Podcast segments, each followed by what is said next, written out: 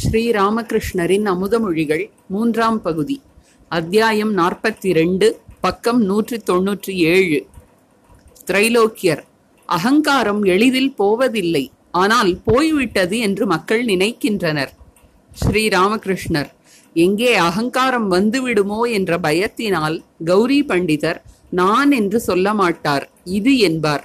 அதை பார்த்து நானும் என்னை இது என்பேன். நான் சாப்பிட்டேன் என்று சொல்லாமல் இது சாப்பிட்டது என்பேன். இதைக் கண்ட மதுர்பாபு ஒரு நாள் என்னிடம் பாபா இது என்ன? நீங்கள் ஏன் அவ்வாறு சொல்ல வேண்டும்? அவர்கள் வேண்டுமானால் அவ்வாறு சொல்லிக் கொள்ளட்டும். அவர்களிடம் அகங்காரம் இருக்கிறது. உங்களிடம் அகங்காரம் என்பதே கிடையாதே. நீங்கள் அவ்வாறு சொல்ல வேண்டிய அவசியமே இல்லை என்றார். நான் கேசவரிடம் நான் என்பது போகக்கூடிய விஷயமல்ல. ஆகவே அது சேவக நிலையில் இருக்கட்டும் என்று கூறினேன். பிரஹ்லாதன் இரண்டு நிலைகளில் வாழ்ந்தான். சில சமயம் நீயே நான் நானே நீ அதாவது சோகம் என்று கூறுவான். நான் உணர்வு வரும்போது நான் சேவகன் நீ எஜமான் என்று காண்பான். சோகம் நிலை ஒருமுறை ஏற்பட்டு விட்டால் பிறகு சேவக நிலையில் இருக்கலாம். அதாவது நான் சேவகன் என்ற நிலையில் இருக்கலாம். கேப்டனிடம் பிரம்மஜானம் ஏற்பட்டவனிடம் சில அடையாளங்கள் உள்ளன. பாகவதத்தில் ஞானியின் நான்கு நிலைகளை பற்றிய குறிப்பு இருக்கிறது. குழந்தையை போன்ற நிலை ஜடம் போன்ற நிலை பைத்தியத்தை போன்ற நிலை பிசாசை போன்ற நிலை. குழந்தை நிலை என்பது ஐந்து வயது குழந்தையை போன்ற நிலையை குறிக்கும். சில சமயம் பைத்தியம் போல் செயல்படுகிறான். சில சமயம் ஜடம் போல் இருப்பான். இந்த நிலையில் செயலில் ஈடுபட முடியாது. செயல் துறவு ஏற்பட்டு விடுகிறது. ஜனகர் போன்றோர் செயலில் ஈடுபட்டார்களே என்று கேட்கலாம். விஷயம் என்ன தெரியுமா? அக்காலத்தில் மக்கள் தங்கள் கீழ் வேலை செய்பவர்களிடம் பொறுப்பை ஒப்படைத்துவிட்டு கவலையற்று இருந்தார்கள். மக்களும் மிகுந்த விசுவாசத்துடன் வேலை செய்தார்கள். குருதேவர் செயல் துறவை பற்றி பேசினார். செயலில் ஈடுபாடு உடையவர்கள் பற்றற்று வேலை செய்ய வேண்டும் என்று கூறினார். ஸ்ரீராமகிருஷ்ணர் ஞானம் முதித்துவிட்டால் அவ்வளவாக செயல்களில் ஈடுபட முடியாது. திரைலோக்கியர் ஏன்? பவஹாரி பாபா அவ்வளவு பெரிய யோகி இருந்தாலும் மக்களின் சண்டை சச்சரவுகளை தீர்த்து வைத்தார். இன்னும் சொல்லப்போனால் கோர்ட் விவகாரங்களில் கூட கலந்து கொண்டு சமாதானம் செய்து வைத்தார். ஸ்ரீ ராமகிருஷ்ணர் ஆமாம் ஆமாம் அது உண்மைதான். டாக்டர் துர்காச்சரண் இருபத்தி நாலு மணி நேரமும் குடிபோதையில் இருப்பார்.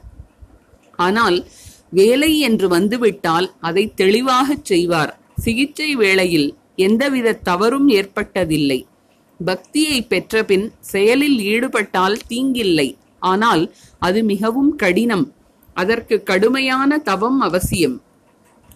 இறைவனே எல்லாம் செய்கிறார். நாம் கருவி மட்டுமே. ஒரு நாள் காளி கோயிலின் அருகே சில சீக்கியர்கள் இறைவன் கருணை வடிவானவர் என்று கூறினார்கள். உடனே நான் யார் மீது கருணை? என்று கேட்டபோது ஏன் சுவாமி நம்மீதுதான் என்றனர். அதை கேட்ட நான் அவர்களிடம் நாம் எல்லோரும் இறைவனின் குழந்தைகள். குழந்தைகளிடம் அன்பு காட்டுவது பெரிய விஷயமா? அவர் தன் குழந்தைகளை கவனித்துக் கொள்கிறார். அவர் பார்த்து கொள்ளாவிட்டால் பக்கத்து வீட்டுக்காரனா வந்து பார்த்து கொள்வான் என்று கேட்டேன். இறைவன் கருணை வடிவானவர் என்று கூறுபவர்கள் நாம் இறைவனுடைய குழந்தைகள் பிறருடைய குழந்தைகள் அல்ல என்ற உண்மையை அறிவதில்லை. கேப்டன் ஆமாம் சுவாமி இறைவன் நமக்கு சொந்தமானவர் என்ற எண்ணமே இருப்பதில்லை. ஸ்ரீராமகிருஷ்ணர் அப்படியானால் இறைவனை கருணையே வடிவானவர் என்று சொல்லக்கூடாதா? சாதனை நிலையில் சொல்லலாம். இறையனுபூதி பெற்ற பிறகு இறைவன் நம்முடைய தந்தை அல்லது தாய் என்ற தெளிவான உணர்வு உதிக்கிறது. இறையனுபூதி கிடைக்காத வரை நாமெல்லாம் வெகு தொலைவில் உள்ளவர்கள் நாம் மாற்றான் குழந்தைகள் என்ற எண்ணம்தான் இருக்கும். சாதனை நிலையில் இறைவனை எல்லா குணங்களுடனும் கூடியவராக கருத வேண்டும். ஒரு நாள் ஹாஸ்ரா நரேந்திரனிடம் இறைவன் எல்லையற்றவர். அவரது ஐஸ்வர்யங்களும் எல்லையற்றவை. நீ கொடுக்கும் இனிப்பையும் வாழைப்பழத்தையும் உண்பாரா அல்லது உன் பாட்டைத்தான் கேட்பாரா? இவையெல்லாம் உன் மனக்கோளாறு என்றான். இதை கேட்டானோ இல்லையோ? நரேந்திரன் இடிந்து போய் உட்கார்ந்து விட்டான். உடனே நான் ஹாஸ்ராவிடம் போக்கிரி இப்படிச் சொன்னால் அவர்களின் நிலை என்ன ஆகும்? பக்தி போய்விட்டால் மனிதன் எதை பற்றி கொண்டு வாழ்வான்? எல்லையற்ற ஐஸ்வர்யங்கள் இருந்தாலும் இறைவன் பக்தர்களுக்கு வசப்பட்டவர். செல்வந்தனின் வேலைக்காரன் எஜமானின் சபைக்கு வந்து ஒரு மூலையில் நின்று கொண்டிருந்தான். அவன் ஏதோ ஒன்றை துணியில் மறைத்து வைத்தபடி மிகுந்த தயக்கத்துடன் நின்றான். அவனை கண்ட எஜமான் என்னப்பா கையில் என்ன? என்று கேட்டான். அந்த வேலைக்காரன் வெட்கத்துடன் ஒரு சீதா பழத்தை வெளியில் எடுத்து அதை எஜமானனின் அருகில் வைத்தான். எஜமான் அதை சாப்பிட வேண்டும் என்பது அவன் விருப்பம். அவனது அன்பை கண்ட எஜமான் ஆர்வத்துடன் பழத்தை வாங்கிக் கொண்டான். ஆஹா எவ்வளவு அருமையான சீதா பழம் இவ்வளவு கஷ்டப்பட்டு எங்கிருந்து கொண்டு வந்தாய்? என்று கேட்கவும் செய்தான். கடவுள் பக்தர்களுக்கு வசப்படுபவர். துரியோதனன் கிருஷ்ணனை எவ்வளவோ மரியாதையுடன் வரவேற்று உபசரித்து இங்கே சாப்பிட வேண்டும் என்று கேட்டுக்கொண்டான் ஆனால் அவரோ விதுரரின் குடிசைக்கு சென்றார். அவர் பக்தவத்சலர். விதுரருடைய கீரைச் சோற்றை அமுதம் போல் உண்டார். பூரண ஞானியின் மற்றோர் அடையாளம் பிசாசை போன்ற நிலை. அவன் சாப்பாட்டு விஷயங்களில் எந்த வேறுபாட்டையும் பார்க்க மாட்டான். சுத்த அசுத்த எண்ணமே இருக்காது. பூரண ஞானி முழு முட்டாள் இருவரும் வெளிப்பார்வைக்கு ஒரே மாதிரிதான் இருப்பார்கள். கங்கையில் குளிக்கும் போது பூரண ஞானி மந்திரம் எதையும் உச்ச உச்சரிக்காமல் இருக்கலாம்.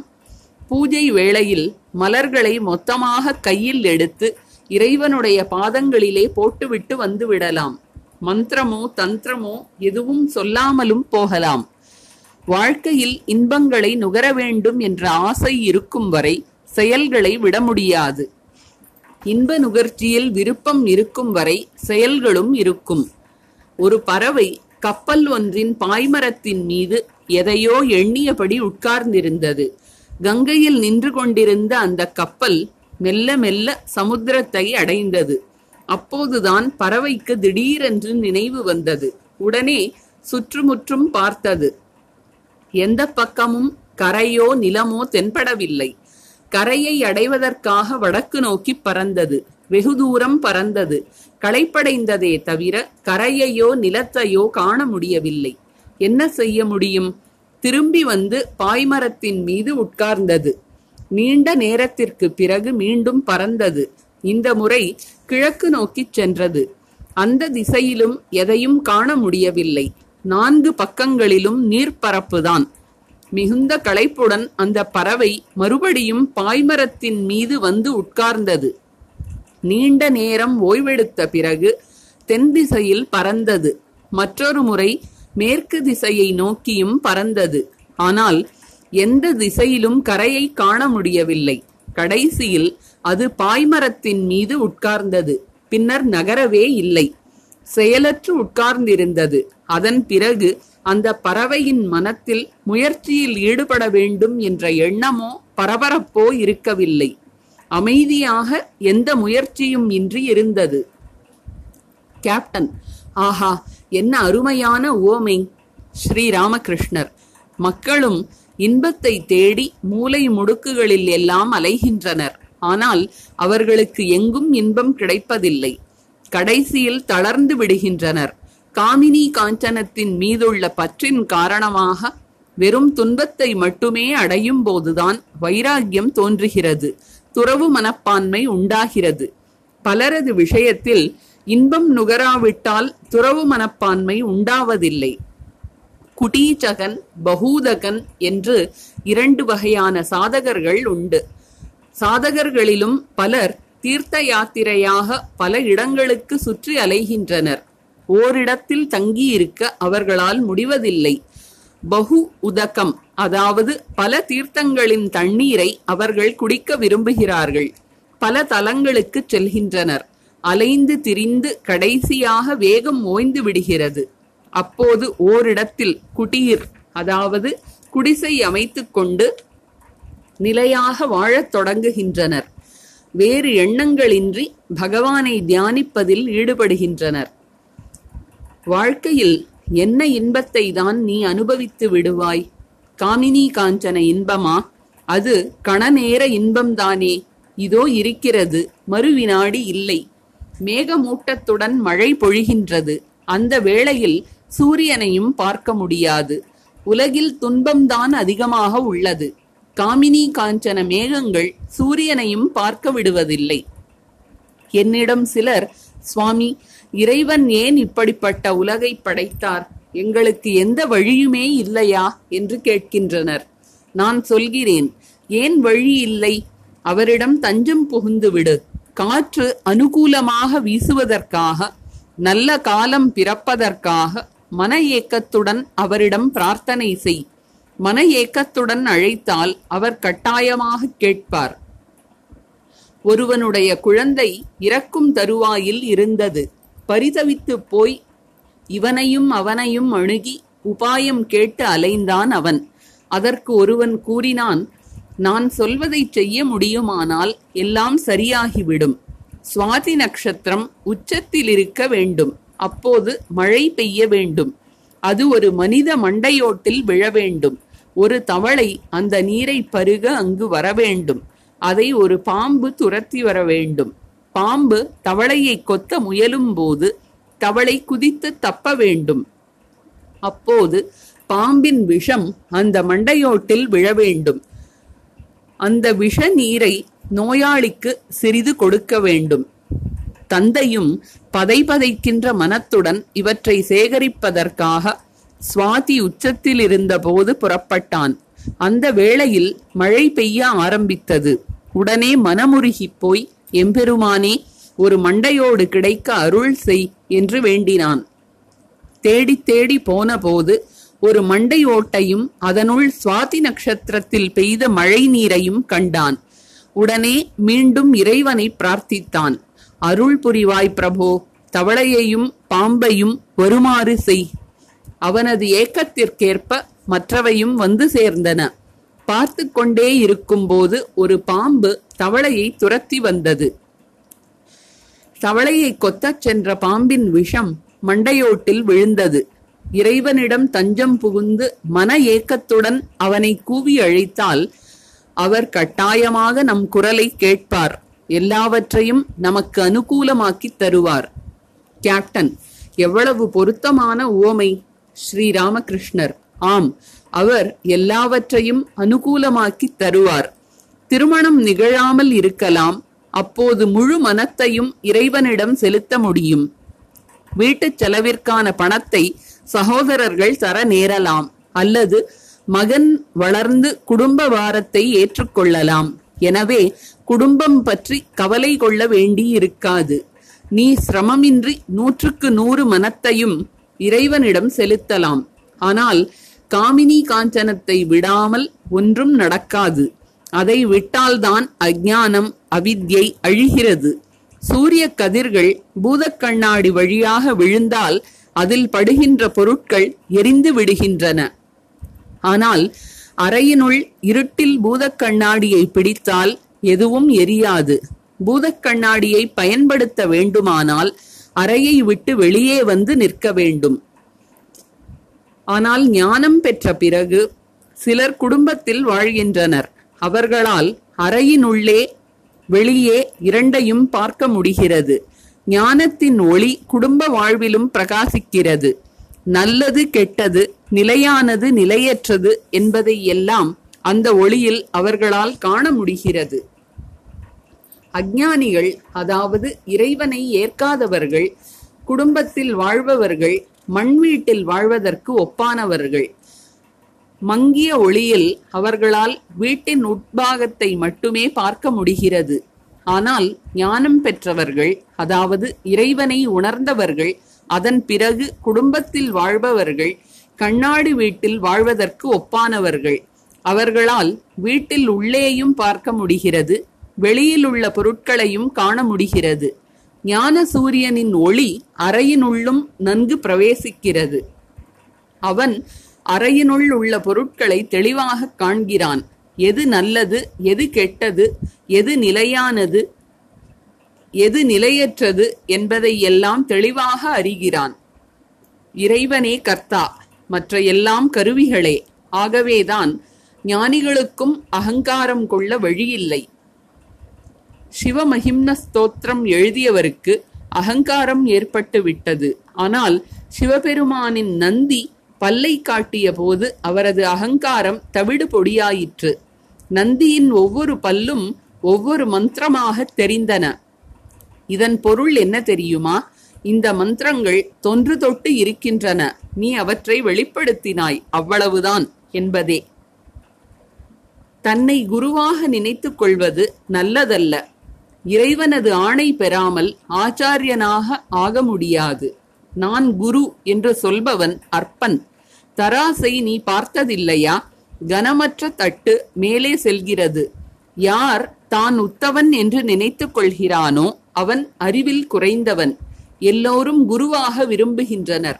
சீடனை காண்பதுதான் அரிதாக உள்ளது. திரைலோக்கியர் சிறிய கட்டிலுக்கு வடக்கே தரையில் அமர்ந்திருந்தார். அவர் பாடத் தொடங்கினார். ஆஹா உன் பாட்டு எவ்வளவு அருமையாக இருக்கிறது என்று குருதேவர் கூறினார். திரைலோக்கியர் தம்புராவை மீட்டியபடி பாடினார். என்றன் மனத்தை உன்மேல் வைத்தேன். என் இறைவா எனக்கெல்லா செல்வமும் நீ. பாட்டை கேட்ட குருதேவர் பரவசத்தில் ஆழ்ந்தார். ஆஹா அனைத்தும் நீயே. ஆஹா ஆஹா என்று கூறினார். பாட்டு நிறைவுற்றது. மாலை மணி ஆறு. குருதேவர் சவுக்குத்தோப்பை நோக்கிச் சென்றார். மாவும் உடன் சென்றார். குருதேவர் சிரித்தபடி பேசிக்கொண்டே சென்றார். திடீரென்று மாவிடம் நீங்கள் யாரும் ஏன் எதையும் சாப்பிடவில்லை? மற்றவர்களும் சாப்பிடவில்லை போலிருக்கிறதே என்று கேட்டார். குருதேவர் பக்தர்களுக்கு பிரசாதம் கொடுக்க வேண்டும் என்று மிகவும் விரும்பினார். மாலையில் குருதேவர் கல்கத்தாவிற்கு செல்வத செல்வதாக இருந்தார். சவுக்குத்தோப்பிலிருந்து திரும்பி வரும் வழியில் மாவிடம் யாருடைய வண்டியில் நான் போவேனோ தெரியவில்லையே என்றார். இரவு நெருங்கியது. குருதேவரின் அறையில் விளக்கேற்றி தூபமிட்டனர். கோயிலில் எல்லா இடங்களிலும் விளக்கேற்றினர். மாலை ஆரத்திக்காக வாத்தியங்கள் முழங்கின. பன்னிரு சிவாலயங்களிலும் காளி கோயிலிலும் ஆரத்தி ஆரம்பமாயிற்று. சிறிய கட்டிலில் அமர்ந்திருந்த குருதேவர் சிறிது நேரம் இறைநாமங்களை ஓதிய பிறகு அன்னையின் தியானத்தில் ஆழ்ந்தார். ஆரத்தி நிறைவுற்றது. குருதேவர் தமது அறையில் நடந்த வண்ணம் பக்தர்களுடன் பேசிக் கொண்டிருந்தார். கல்கத்தா செல்வது பற்றி மாவிடம் கேட்டார். அப்போது நரேந்திரர் அங்கு வந்தார். அவருடன் ஷரத்தும் ஓரிரு இளைஞர்களும் வந்தனர். அவர்கள் தரையில் வீழ்ந்து குருதேவரை வணங்கினர். நரேந்திரரை கண்டதும் குருதேவரின் அன்பு பொங்கியது. ஒரு சிறு குழந்தையை அன்புடன் கொஞ்சுவது போல் அவர் நரேந்திரரின் முகத்தை தடவிக் கொடுத்தார். நீ வந்துவிட்டாயா? என்று அன்பு ததும்ப கேட்டார். குருதேவர் அறையின் நடுவே மேற்கு முகமாக நின்று கொண்டிருந்தார். நரேந்திரரும் மற்ற இளைஞர்களும் அவரை வணங்கிவிட்டு அவரது முன்னால் நின்று பேசிக் கொண்டிருந்தனர். குருதேவர் மா இருந்த பக்கம் முகத்தை திருப்பி நரேந்திரன் வந்திருக்கிறான். இனி எப்படி போவது? இங்கு வருமாறு நரேந்திரனுக்கு ஆள் அனுப்பி இருந்தேன் இப்பொழுது எப்படி போவது? நீ என்ன சொல்கிறாய்? என்றார். மா நீங்கள் சொல்வதுதான் சரி. போக வேண்டாம். ஸ்ரீ ராமகிருஷ்ணர் சரி நாளை போகலாம். வண்டியிலோ படகிலோ போகலாம். மற்ற பக்தர்களிடம் இரவு வெகு நேரமாகிவிட்டது நீங்கள் போய் வாருங்கள். பக்தர்கள் ஒவ்வொருவராக குருதேவரை வணங்கி விடை பெற்றனர். அத்தியாயம் நாற்பத்தி மூன்று பலராமின் வீட்டில் தேர் திருவிழா. திங்கள் ஜூலை பதிமூன்று ஆயிரத்தி எண்ணூற்றி எண்பத்தி ஐந்து. குருதேவர் பலராமின் வீட்டு விருந்தினர் அறையில் பக்தர்களுடன் அமர்ந்திருந்தார். காலை ஒன்பது மணி. நாளை தேர்த்திருவிழா அதற்காக பலராம் குருதேவரை அழைத்து வந்திருந்தார். பலராமின் வீட்டில் ஸ்ரீ ஜெகநாதருக்கு நித்திய பூஜை நடைபெறுகிறது. ஒரு சிறிய தேரும் அவரது வீட்டில் இருந்தது. தேர் திருவிழாவன்று அந்த தேரில் ஜெகநாதரை அமர்த்தி வராந்தாவில் இழுத்துச் செல்வார்கள். குருதேவர் மாவுடன் பேசிக் கொண்டிருந்தார் அவரது அருகில் நாராயணன் தேஜ் சந்திரன் பலராம் மற்றும் பல பக்தர்கள் இருந்தனர். பூர்ணனை பற்றி பேச்சு வந்தது. பூர்ணன் பதினைந்து வயது சிறுவன். அவனை காண குருதேவர் மிகவும் ஏங்கினார். ஸ்ரீராமகிருஷ்ணர் மாவிடம் அவன் எந்த தெரு வழியாக வந்து என்னை காண்பான்? அவனை த்விஜனுக்கு நீயே அறிமுகப்படுத்தி வை. ஒரே மனப்போக்கும் ஒரே வயதும் உடையவர்களை நான் சேர்த்து வைக்கிறேன். இதற்கு பொருள் உண்டு. இருவருமே முன்னேறுவார்கள். பூர்ணனுக்குத்தான் எவ்வளவு அனுராகம் பார்த்தாயா? மா ஆம் சுவாமி நான் டிராமில் போய்க் கொண்டிருந்தேன். மாடியில் இருந்து என்னை பார்த்துவிட்டு ஒரே ஓட்டமாக ரோட்டிற்கு வந்துவிட்டான். அங்கே நின்றபடி உணர்ச்சி மேலிட எனக்கு வணக்கம் தெரிவித்தான். ஸ்ரீராமகிருஷ்ணர் கண்களில் நீர் மல்க. ஆஹா ஆஹா அவனை இறைநெறியில் சேர்த்து வைத்தது நீ என்ற காரணத்தினால்தான் அப்படிச் செய்தான். இறைவனை அடைய வேண்டும் என்ற ஏக்கம் இல்லாமல் இப்படி நடந்து கொள்ள முடியாது. நரேந்திரன் சிறிய நரேன் பூர்ணன் மூவரும் ஆண் அம்சம் மிக்கவர்கள். பவனாத் அப்படி அல்ல அவன் பெண் அம்சம் கொண்டவன். பூர்ணனின் இந்த நிலையில் ஒருவேளை உடல் விரைவில் அழிந்து விடலாம். இறையனுபூதி கிடைத்து விட்டது. இனி உடல் இருந்து என்ன பயன்? அல்லது சில நாட்களில் அவனுள் அடங்கிக் கிடக்கும் தெய்வீகம் பொங்கி வெளிப்படும். அவன் தெய்வ இயல்பு உடையவன். தேவதைகளின் அமைப்பு கொண்டவன். இதனால் மனிதர்களிடம் பயம் குறைவாக இருக்கும். அவனது கழுத்தில் மாலை அணிவித்தாலோ உடலில் சந்தனம் பூசினாலோ தூபம் இட்டாலோ போதும். சமாதி நிலை கூடிவிடும். தன்னுள் நாராயணனே வாழ்கிறார். அவரே உடல் தாங்கி வந்திருக்கிறார் என்ற தெளிவான உணர்வு அவனுக்கு அப்போது உண்டாகிறது. இதை பற்றி நான் அறிந்திருக்கிறேன். தட்சிணேஸ்வரத்தில் முதன்முறையாக எனக்கு இப்படிப்பட்ட நிலை ஏற்பட்ட சில நாட்களுக்கு பிறகு ஒரு நல்ல குடும்பத்தைச் சேர்ந்த பிராமண பெண் ஒருத்தி இங்கு வந்தாள். நல்ல அழகானவள். கழுத்தில் மாலை இட்டு தூபம் போட்ட அளவிலேயே அவள் சமாதியில் ஆழ்ந்து விட்டாள் சிறிது நேரத்திற்கு பிறகு அவள் ஆனந்த வசப்பட்டாள் கண்ணீர் பொங்கி வழிந்தது. நான் அவளை வணங்கி அம்மா எனக்கு இந்த நிலை கைகூடுமா? என்று கேட்டேன். அதற்கு அவள் ஆமாம் என்றாள். பூர்ணனை இன்னும் ஒரு முறை காண வேண்டும். அதற்கு என்ன வழி? அவன் ஒரு கலை என்று உணர்கிறேன். என்ன ஆச்சரியம்? அம்சம் மட்டுமல்ல. அவன் கலை எவ்வளவு திறமையானவன் படிப்பிலும் கெட்டிக்காரனாமே என் ஊகம் சரிதான். தவத்தின் வலிமையினால்தான் நாராயணன் ஒருவனுக்கு குழந்தையாக பிறக்கிறார். காமார்புக்கூருக்கு செல்லும் வழியில் ரணஜித் ராயின் குளம் இருக்கிறது. ரணஜித் ராயின் வீட்டில் அன்னை பகவதி பெண்ணாக பிறந்தாள்.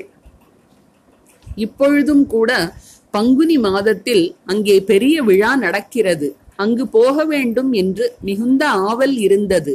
ஆனால் இப்போது இல்லை. ரணஜித் ராய் ஒரு ஜமீன்தார். தவ வலிமையால் அவர் தேவியை பெண்ணாக பெற்றார். அவளை அவர் மிகவும் நேசித்தார். அந்த பாசம் காரணமாக தேவியும் அவரை பிரியாமல் பொதுவாக அவரது கூடவே இருந்தாள். ஒரு நாள் ஜமீன்தார் ஜமீன் வேலைகளில் ஈடுபட்டிருந்த போது அவள் சிறுபிள்ளைத்தனமாக அப்பா இது என்ன? அது என்ன?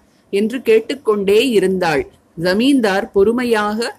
மகளே இப்பொழுது நீ போ. எனக்கு வேலை அதிகமாக இருக்கிறது என்றார். ஆனால் அவள் போன பாடில்லை. சலித்து போன அவர் கடைசியில் நீ இங்கிருந்து தூரப் போய்விடு என்றார். இதை ஒரு சாக்காக வைத்துக்கொண்டு தேவி அந்த வீட்டை விட்டு வெளியேறினாள். அந்த வழியாக ஒரு தங்கு வளையல்காரன் சென்று கொண்டிருந்தான். தேவி அவனை அழைத்து அவனிடம் இருந்து இரண்டு வளையல்களை வாங்கி அணிந்து கொண்டாள். விலை கேட்டபோது வீட்டில் இன்ன மாடத்தில் பணம் இருக்கிறது எடுத்துக்கொள் என்று சொல்லிவிட்டு போய்விட்டாள். பிறகு அவள் தென்படவில்லை. இதற்கிடையில் வளையல்காரன் ஜமீன்தாரின் வீட்டில் சென்று பணத்திற்காக கூப்பாடு போட்டான். வீட்டில் பகவதி இல்லை என்பதை அறிந்து எல்லோரும் தேடத் தொடங்கினார்கள். ரணஜித் ராய் பல திசைகளிலும் ஆள் அனுப்பினார். வளையல்காரனுக்கு கொடுக்க வேண்டிய பணம் மாடத்தில் இருந்தது. ரணஜித் ராய் அழுது புலம்பினார். அந்த சமயம் ஒரு சிலர் ஓடி வந்து குளத்தில் ஏதோ மிதக்கிறது என்றனர்.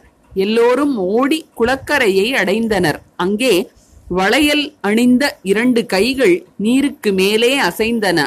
அடுத்த கணம் மறைந்தும் விட்டன. இப்போதும் அந்த நாளில் அங்கு பகவதி பூஜை நடைபெறுகிறது. மாவிடம் இவையெல்லாம் உண்மை. மா ஆம் சுவாமி ஸ்ரீராமகிருஷ்ணர். நரேந்திரன் இப்போது இவற்றையெல்லாம் நம்புகிறான். பூர்ணன் விஷ்ணு அம்சத்துடன் பிறந்தவன். வில்வ இலைகளால் அவனை மானசிகமாக பூஜித்தேன். அவை ஏற்கப்படவில்லை. பின்னர் துளசி இதழ் சந்தனம் கொண்டு பூஜித்தேன். அது ஏற்கப்பட்டது. இறைவன் பல உருவங்களில் காட்சியளிக்கிறார். சில வேளைகளில் மனிதனாக சில வேளைகளில் தெய்வ உருவத்தில் வருகிறார். உருவத்தை ஒப்புக்கொள்ள வேண்டும். நீ என்ன சொல்கிறாய்? மா ஆம் சுவாமி ஸ்ரீராமகிருஷ்ணர். காமார்ஹாட்டி பிராமணி கோபாலனின் தாய் எவ்வளவோ காட்சிகளை காண்கிறாள். கங்கை கரையில் ஒரு தோட்ட வீட்டில் தனியாக ஓர் அறையில் தங்கி ஜபம் செய்து வருகிறாள். அவள் அருகில் கோபாலனும் படுத்து தூங்குகிறான். இதை கூறிய பொழுது குருதேவருக்கு உடல் சிலிர்த்தது. இதெல்லாம் கற்பனையல்ல உண்மை. அவள் அவனது சிவந்த கைகளைக் கண்டாள். அவன் அவளுடன் இங்குமங்கும் சிரிவான் அவளிடம் பால் குடிப்பான். அவளோடு பேசுவான். இதை கேட்டதும் நரேந்திரன் அழுதுவிட்டான். நானும் முன்பெல்லாம் பல காட்சிகளை கண்டிருக்கிறேன். இப்போது பரவச நிலையில் அவ்வளவாக காட்சிகள் கிடைப்பதில்லை. இப்போது பெண் பாவனை குறைந்து விட்டது ஆண் பாவனை வெளிப்படுகிறது. ஆகவேதான் பரவசம் எல்லாம் உள்ளடங்கி விட்டது அவ்வளவாக வெளிப்படுவதில்லை. சிறிய நரேனிடம் ஆண் தன்மை இருக்கிறது. அதனால்தான் அவனது மனம் ஒடுங்குகிறது. பரவச நிலை போன்றவை அவனுக்கு உண்டாவதில்லை. நித்ய கோபாலிடம் பெண் தன்மை. அதனால்தான் நாடி கோணுகிறான். பரவச நிலையில் அவனது உடல் சிவந்து விடுகிறது. மாவிடம் மக்கள் சிறிது சிறிதாகத்தான் துறக்கின்றனர். இந்த இளைஞர்களின் நிலையை பாரேன். மனைவியுடன் படுக்க வேண்டி இருக்கிறது எனக்கு மனவேதனையாக இருக்கிறது என்கிறான் வினோத். சற்று கவனி. உறவு கொண்டாலும் சரி கொள்ளாவிட்டாலும் சரி அவளுடன் படுப்பதே தவறு. உடல்கள் உரசும் சூடு தட்டிவிடும். த்விஜனின் நிலைதான் எவ்வளவு அற்புதமாக இருக்கிறது. என் அருகில் இருக்கும் பொழுது என்னையே பார்த்து கொண்டிருக்கிறான். இது என்ன சாதாரண விஷயமா? மனத்தை திரட்டி என் மீது வைத்தால் போதும். எல்லாவற்றையும் பெறலாம். அப்படியானால் நான் யார்? அவர்தான். நான் கருவி. அவர் அதை இயக்குபவர். இதனுள் என்னுள் இறைவனின் உண்மை இருக்கிறது. அதனால்தான் மக்களுக்கு இதனிடம் வசீகரம் அதிகரித்து வருகிறது. நான் கொஞ்சம் தொட்டாலே போதும் விழிப்பு ஏற்படும். இந்த வசீகரம் இந்த ஈர்ப்பு இறைவனுடையதே. பெல்கேரியாவைச் சேர்ந்த தாரக் தக்ஷிணேஸ்வரத்திலிருந்து வீடு திரும்பிக் கொண்டிருந்தான். இங்கிருந்து தீச்சுடர் ஒன்று ஒளிமயமாக வெளியேறி அவனை பின்தொடர்ந்ததைக் கண்டேன். சில நாட்கள் கழித்து மீண்டும் தாரக் தட்சிணேஸ்வரத்திற்கு வந்தான். அப்போது சமாதி நிலையில் இதனுள் இருப்பவர் அவனது மார்பின் மீது காலை வைத்தார். இந்த இளைஞர்களைப் போல் இன்னும் யாராவது இருக்கிறார்களா? மா மோஹித்தும் நல்ல பையன். உங்களிடம் ஓரிரு முறை வந்திருக்கிறான். இரண்டு பரீட்சைகள் தேரும் அளவுக்கு படிக்கிறான். இறைவனிடம் பக்தி மிக்கவன் ஸ்ரீராமகிருஷ்ணர் இருக்கலாம். ஆனால் அவன் அவ்வளவு உயர்ந்த நிலையைச் சேர்ந்தவன் அல்ல. அவனுடைய உடலமைப்பு அவ்வளவு சிறப்பாக இல்லை.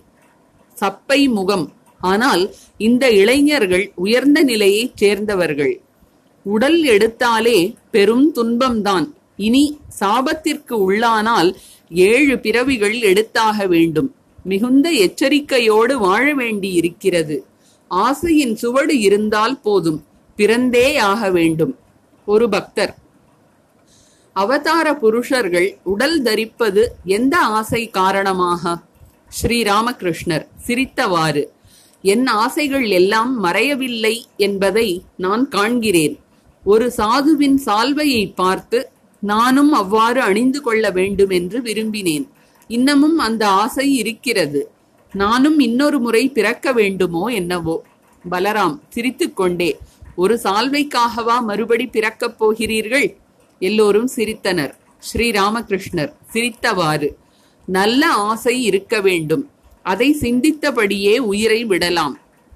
சாதுக்கள் நான்கு புண்ணிய தலங்களுள் ஒன்றை பாக்கியாக வைப்பார்கள். அநேகமாக புரி ஜெகநாத க்ஷேத்திரத்தை பாக்கி வைப்பார்கள்.